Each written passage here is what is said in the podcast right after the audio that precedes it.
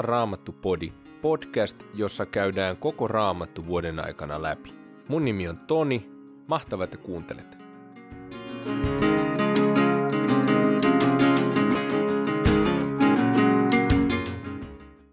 Huomasinpas tässä, että lukusuunnitelmassa on virhe ja sinne on laitettu Johanneksen evankeliumista samoja jakeita edelliselle päivälle ja tälle päivälle. Mutta eipä tuo haittaa. Luetaan sitten kahteen kertaan. Tänään luetaan siis toisesta Mooseksen kirjasta 14 ja 15 luku Johanneksen evankeliumin kolmannesta luvusta jakeesta 1 jakeeseen 21 ja laulujen laulun toisesta luvusta jakeet 4-7.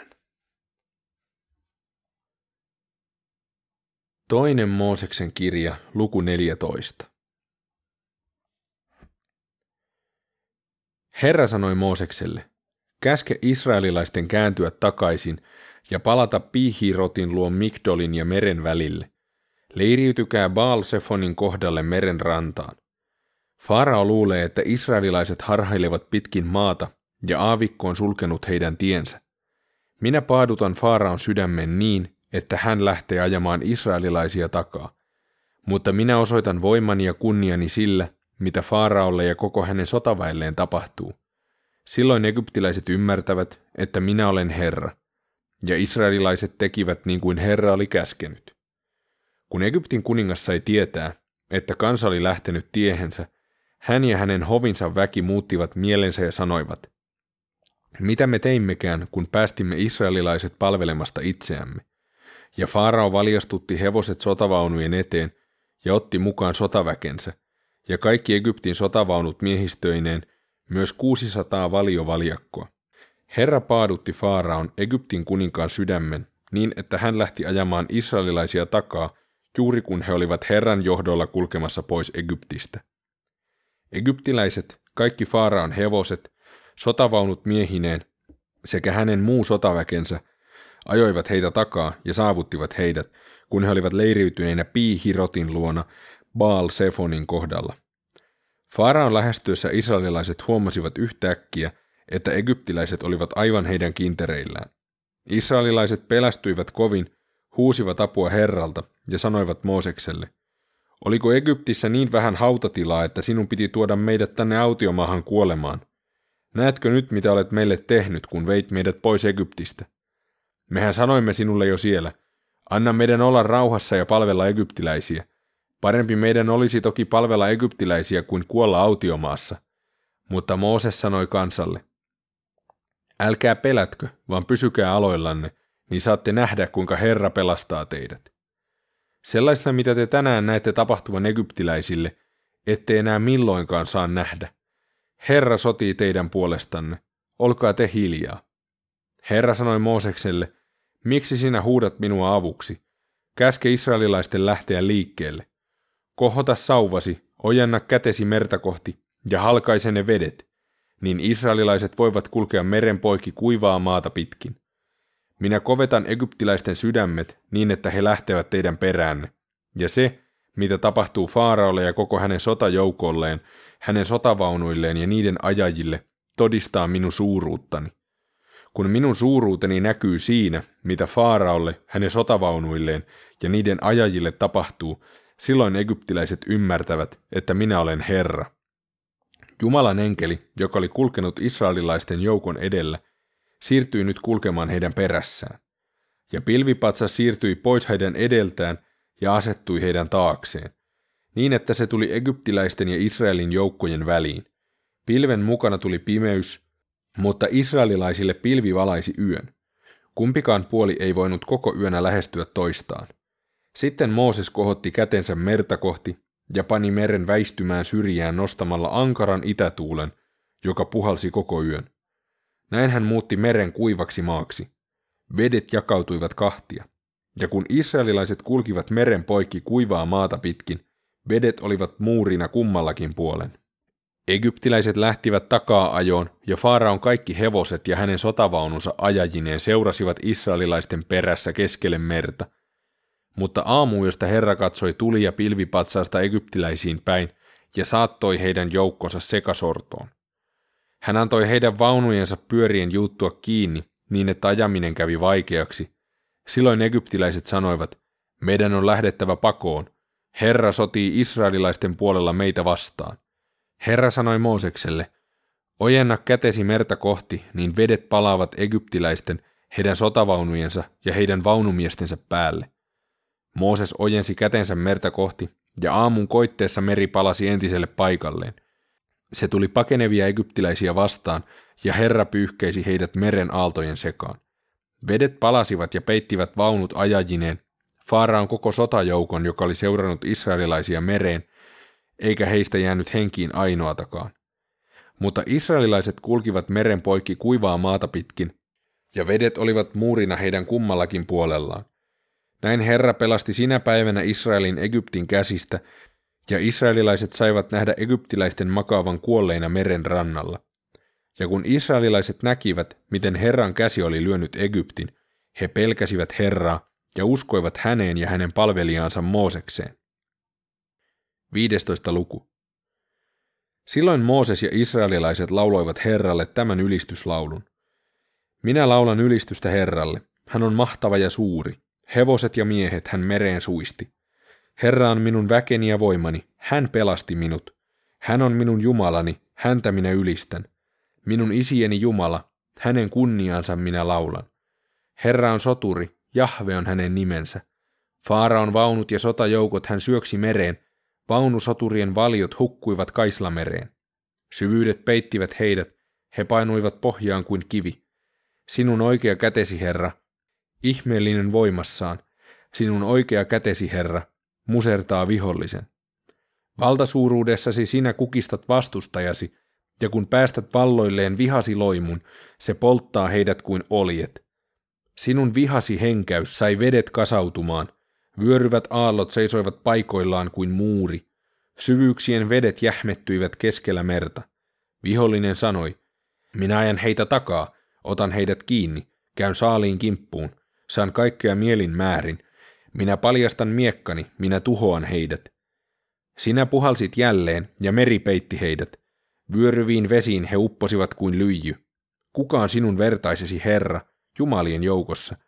Kuka on sinun kaltaisesi, sinä pyhyydessä ihmeellinen, maine teoissasi pelättävä, sinä ihmeiden tekijä? Sinä ojensit oikean kätesi, ja maa nielaisi heidät. Sinä johdatit hyvyydessäsi kansaa, jonka olit vapauttanut. Voimallasi sinä veit sen pyhille asuinsijoillesi. Siitä kuullessaan kansat vapisivat, ahdistus valtasi Filistean asukkaat. Silloin säikkuivat Edomin ruhtinaat, Moabin mahtimiehet vapisivat. Kaikki Kanaanin asukkaat menettivät rohkeutensa. Pelko ja kauhu on langennut heidän ylleen, sinun kätesi voimasta he kivettyvät paikoilleen, kunnes sinun kansasi, Herra, on kulkenut ohi, kunnes kansa, jonka otit omaksesi, on kulkenut ohi. Sinä viet heidät perille, annat heidän juurtua omaan maahasi, vuorelle, jolle teit asumuksesi, Herra, sinun pyhäkköösi, jonka kätesi ovat perustaneet. Herra on kuningas aina ja ikuisesti. Kun Faaraon hevoset ja hänen sotavaununsa ajajineen olivat tulleet meren keskelle, Herra palautti vedet heidän päälleen, mutta israelilaiset pääsivät kuivaa maata pitkin meren poikki. Naisprofeetta Mirjam, Aaronin sisar, otti käteensä rummun ja kaikki naiset seurasivat häntä tanssien ja rumpua lyöden. Mirjam viritti laulun. Laulakaa ylistystä Herralle, hän on mahtava ja suuri. Hevoset ja miehet hän mereen suisti.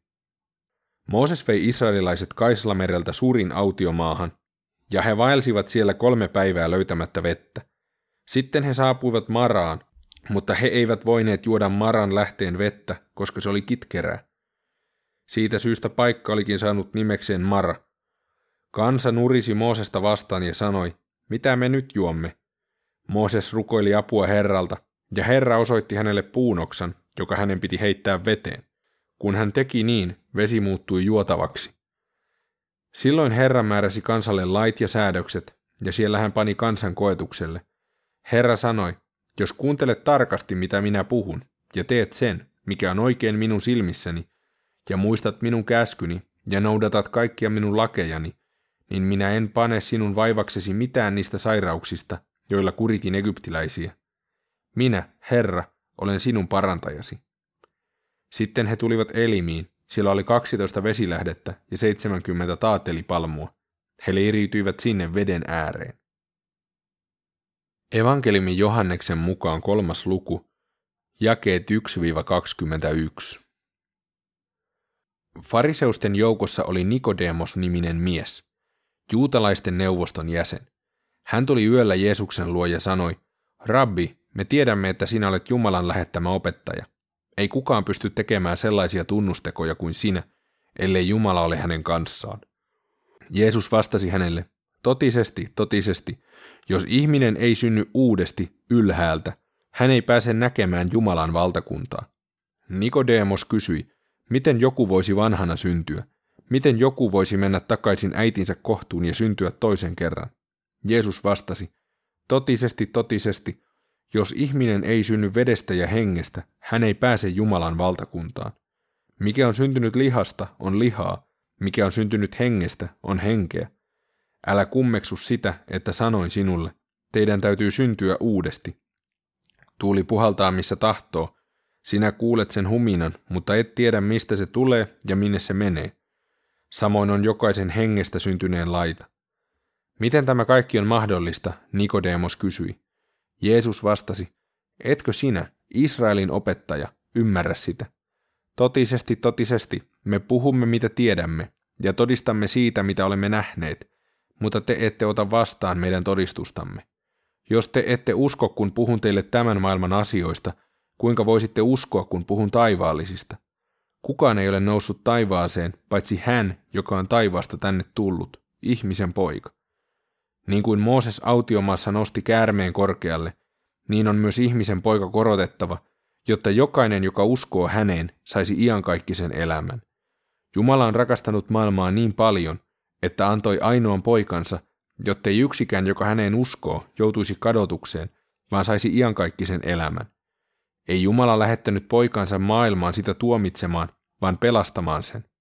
Sitä, joka uskoo häneen, ei tuomita, mutta se, joka ei usko, on jo tuomittu, koska hän ei uskonut Jumalan ainoaan poikaan. Ja tuomio on tämä.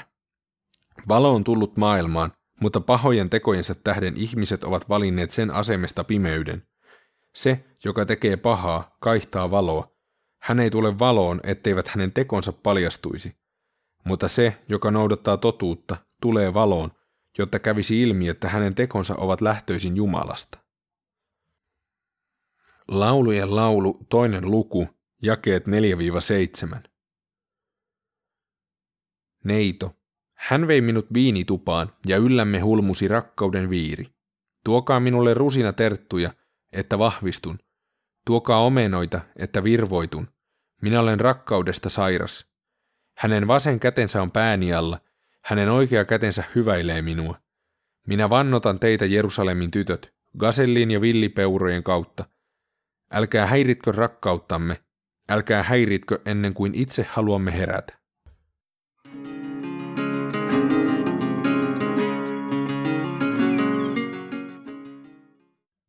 Laulujen laulu on mielenkiintoinen kirja raamatussa. Se on rakkausrunoutta. Laulujen laulusta tulee selvästi ilmi se, että miehen ja naisen välinen rakkaus ja seksi on Jumalan hyvää luomistyötä ja Jumalan tahdon mukainen asia. Se on asia, jota meidän kannattaa arvostaa ja vaalia ja pitää pyhänä Jumalan lahjana. Mitä sä ajattelet seksistä?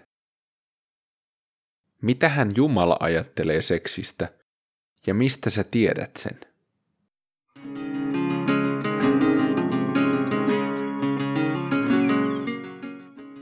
Tämän podcastin löytää muun muassa iTunesista, Castboxista, Spotifysta, Podcast Addictista, Pocket Castseista ja tällaisista yleisistä puhelinsovelluksista, mistä voit kuunnella. Kiva, että oot mukana Raamatun läpilukemisessa. thank you